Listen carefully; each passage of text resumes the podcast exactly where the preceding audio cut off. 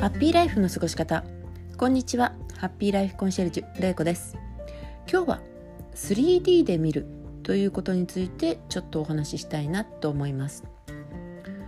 えっとまあ人間何事もいろんなことが人生の中で起こってくるんですけれどもこの自分の目の前に起こっていることまあ、悲しいことだったり嬉しいことだったりある一面から見るとそれはもうとても嬉しいこととても悲しいことだったりするんですけど別の面から見るとそれが実はいいことは悪いことだったり悪いことはいいことだったりまあいろいろ捉え方ってあると思うんですね。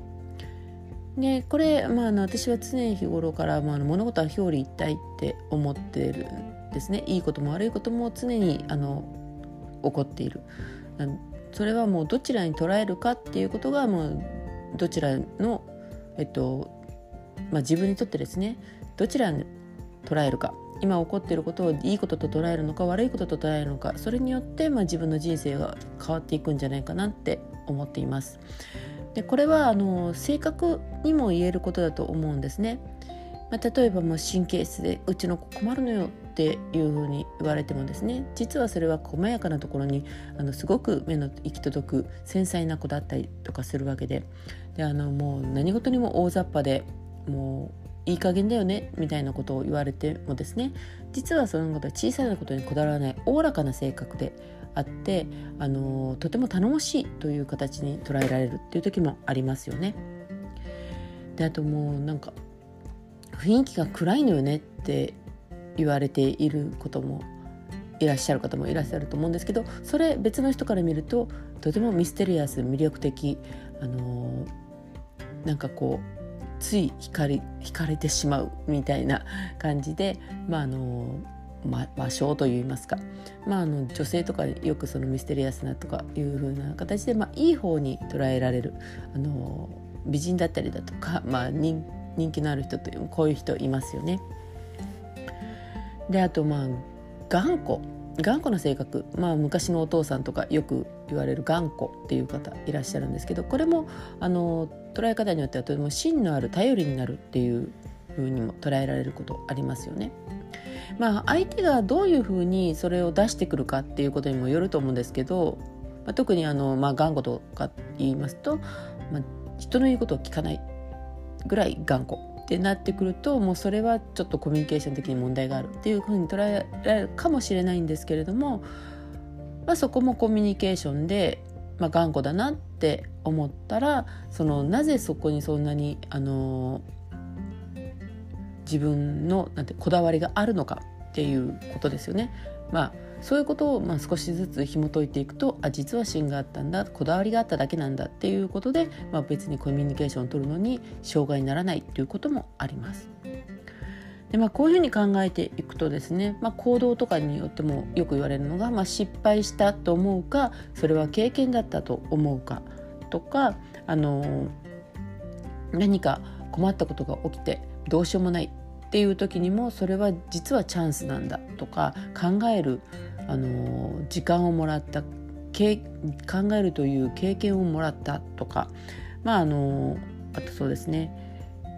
病気になるっていうこともそうだと思うんですよね。まあ、人によってはあの病気によって苦しい悲しいっていうこともあるかもしれませんけど人によってはそのまあ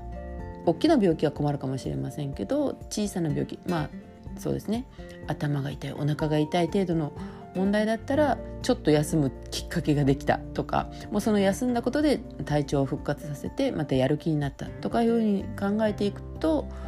まあまあいい方向にも考えられますよねもちろんその、まあ、やりすぎっていうことは何事においても良くないんですけれども、まあ、自分をあとごまかすとかいうことも良くないんですけれどもでも考えようによってはあの自分を助ける自分のストレスを減らすっていうことにもつながっていくんじゃないかなって思うんですね。ただこれあのまあ自分のことまあ、起こったことを自分だけで捉えると大丈夫なんですけどこれ相手に対してもそういうふうに思うってこと大事だと思うんですよね。まあ、自分のことってよくわからないっていうこともあるんですけど相手にそれをされた時に相手の一面まずあの嫌な思いをさせられたっていう何かこう自分が物を言った時に無視されたみたいな時に私何かあのこの人に嫌なことしたのかしらとか考えて勝手にストレスに思うっていうよりもその人がもしあの返事を返してくれなかったも普通に「あ聞こえなかったのかな」って言ってもう一度言うとかまあもう一回言ってもダメだったらまあなんていうんですかねその人が別に私に対して自分が何もしてないんであれば私に対してっていうよりも、まあ、この人にもいろいろな生活があると。あの、まあ、例えばお母さんの顔があったり、まあ、ここで仕事を仕事をしている仕事をするキャリアウーマンとしての顔があったりあと娘さんという顔がありあのそう奥さんっていう顔がありっていうふうにいろいろな顔が持っているわけですよね。もしかして趣味のとかをしていたらもうその趣味をやっている時の顔とかいうのもあるかもしれません。まあ、そうやって、まあ、その人には見えない今見えている一面じゃないいろいろな面があると思うんですね。それはもちろん自分でもそうですよね。私だってあります。あの普通にあのそんなに私いくつも奥さんやってるだけだしとかうちは子供がいないからお母さんの顔ないしっていうような方でもですねまあ、コミュニティがあったらそこにあの、まあ、町内会での顔っていうのもあるだろうし、まあ、仕事場の顔はもちろんあるだろうしもちろん娘さんだったりあのするわけでそういう時の顔っていうのもあると思うんですね。だからまあそこのどこで何が嫌なことがあったりとかしても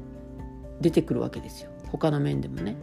っていうとそれあの自分には関係ないことでされていることもうわからないですよね。でもちろん自分もわからないんですけれどもそういうな時に、まあ、あの悩んじゃうっていうよりもその人にはいろんな面があるんだっていうことを常に思えるようにもう相手を 3D で見るような感じであの見ていただくとストレス少ないんじゃないかなって思うんですね。ちっちゃなことであの自分に何かあったんじゃないかしらって考えるようなこともなくあの素直にあの聞いてほしいことは聞いてって言えばいいし今別にそんなに大事なことじゃないと思うんであればあまた後日っていうふうに思っても構わない今はそういうあの、まあ、相手が聞くような状態じゃないんだなと思ったら別に引き下がればいいわけででそういうふうにあの、まあ、相手の気持ちっていうのは変えられないわけですよ。相手を変えるってことはまずあの自分をコントロールすることはできても相手をコントロールするっていうことはとてもできないましてやそれはあのいいことではないと私は思っているので変えられるのは自分だけではどうしたら変えられるかって言ったらもう自分の気持ち今それをされたした時に自分がどう思うかっていうことを丁寧に見て自分が嫌な気持ちだったりとかした時には「んちょっと待てよ」と。別に私あの今嫌な気持ちになる必要あった？みたいなぐらいの感じでですね自分のかあの感情を見ていただいてもしそれがあの自分にコントロールできることであれば自分をまあ考え直すっていうこともできますけれどもそうじゃない相手があることであれば自分を 3D で見るように相手も 3D で見てるそして相手にもいろいろな面があるんだなっていうことをちょっとあのこのいつもちょっとというかもういつも考えられるようにしておくっていうことがやはり大事なあのことなんじゃないかなって思います。でまあこれ今もあのお伝えしたみたいに相手に対してできるようにになる。まあもちろん自分に対してもできるようになってほしいんですよね。今出てしまったこの感情私どこから持ってきたのかなということですよね。嬉しいことはまあそんな深く考えなくてもいいんですけどとりあえず嫌なこと嫌だなって感じた時には今この感情はどこからこれを思ってしまったのかっていうことですよね。今起こってることがあのどうのっていうんじゃなくて今起こってることに対してなぜこの気持ちを思ってしまったのか、まあ、先ほどのことで言うとちょっとあの聞こえないっていうか返事をしてもらえなかったことでどうして私は今嫌な気持ちになったんだろうっていうことですよね。そこをちょっと見つめていただいてそれがあの自分の中でその相手にあ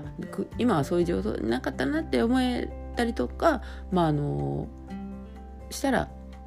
全然本当先ほども言ったみたいにもう一回聞くっていう行動にも出ることもできるしまあちょっと距離を置くっていうこともできたりとかで、まあ、自分がいい気分でいられるっていうことにつながるわけですよね。まあもちろん人間なので一応あの人間っていうか大人なのであの時と場合によっては大人の事情とかもあるのでそういうことだけでもうあの片付けられない嫌な気持ちがしても言わなきゃいけないことっていうのもあったりもしますしまああのここであの言わないっていうことを決断するっていうことももちろんあるとは思うんですね。だからそういうのも含めですね。自分の中で今これを自分我慢した自分っていうことが分かっていればじゃあ次はどうしたらいいかっていうことにもつながりますしどんどんあのそれが普通に当たり前のようにできるようになってくるとどんどんストレスが減っていくと思うんですね自分の感情わからないかなんだかわからないけどイライラするっていうことがまず減っていくと思いますそうするとですね自分があのどういうふうにそれが分かるようになったら初めてじゃあ自分はどういうふうにしたら気持ちがいいのかどういう状態でいたらとてもあのゆっくりとしているのかリラックスしていられるのかっていうことが出てくると思うんですね。なのであのまずまあ、あの相手をまず 3D で見てみる。そして相手の感情に、あの自分がど相手の行動に対して自分がどういうふうに思ったかっていうのを見つめてもらってでそこでそこから、あのどう捉えるかとかどうするかっていうことを考えていく。っていうこと。あのコミュニケーションを鍛える上でもやっていっていただきたいなって思います。皆さんはいかが思われますか？それでは今日も最後まで放送を聞いていただきありがとうございました。今日もあなたが笑顔でありますようにハッピーライフコンシェルジュ玲子でした。ではまた。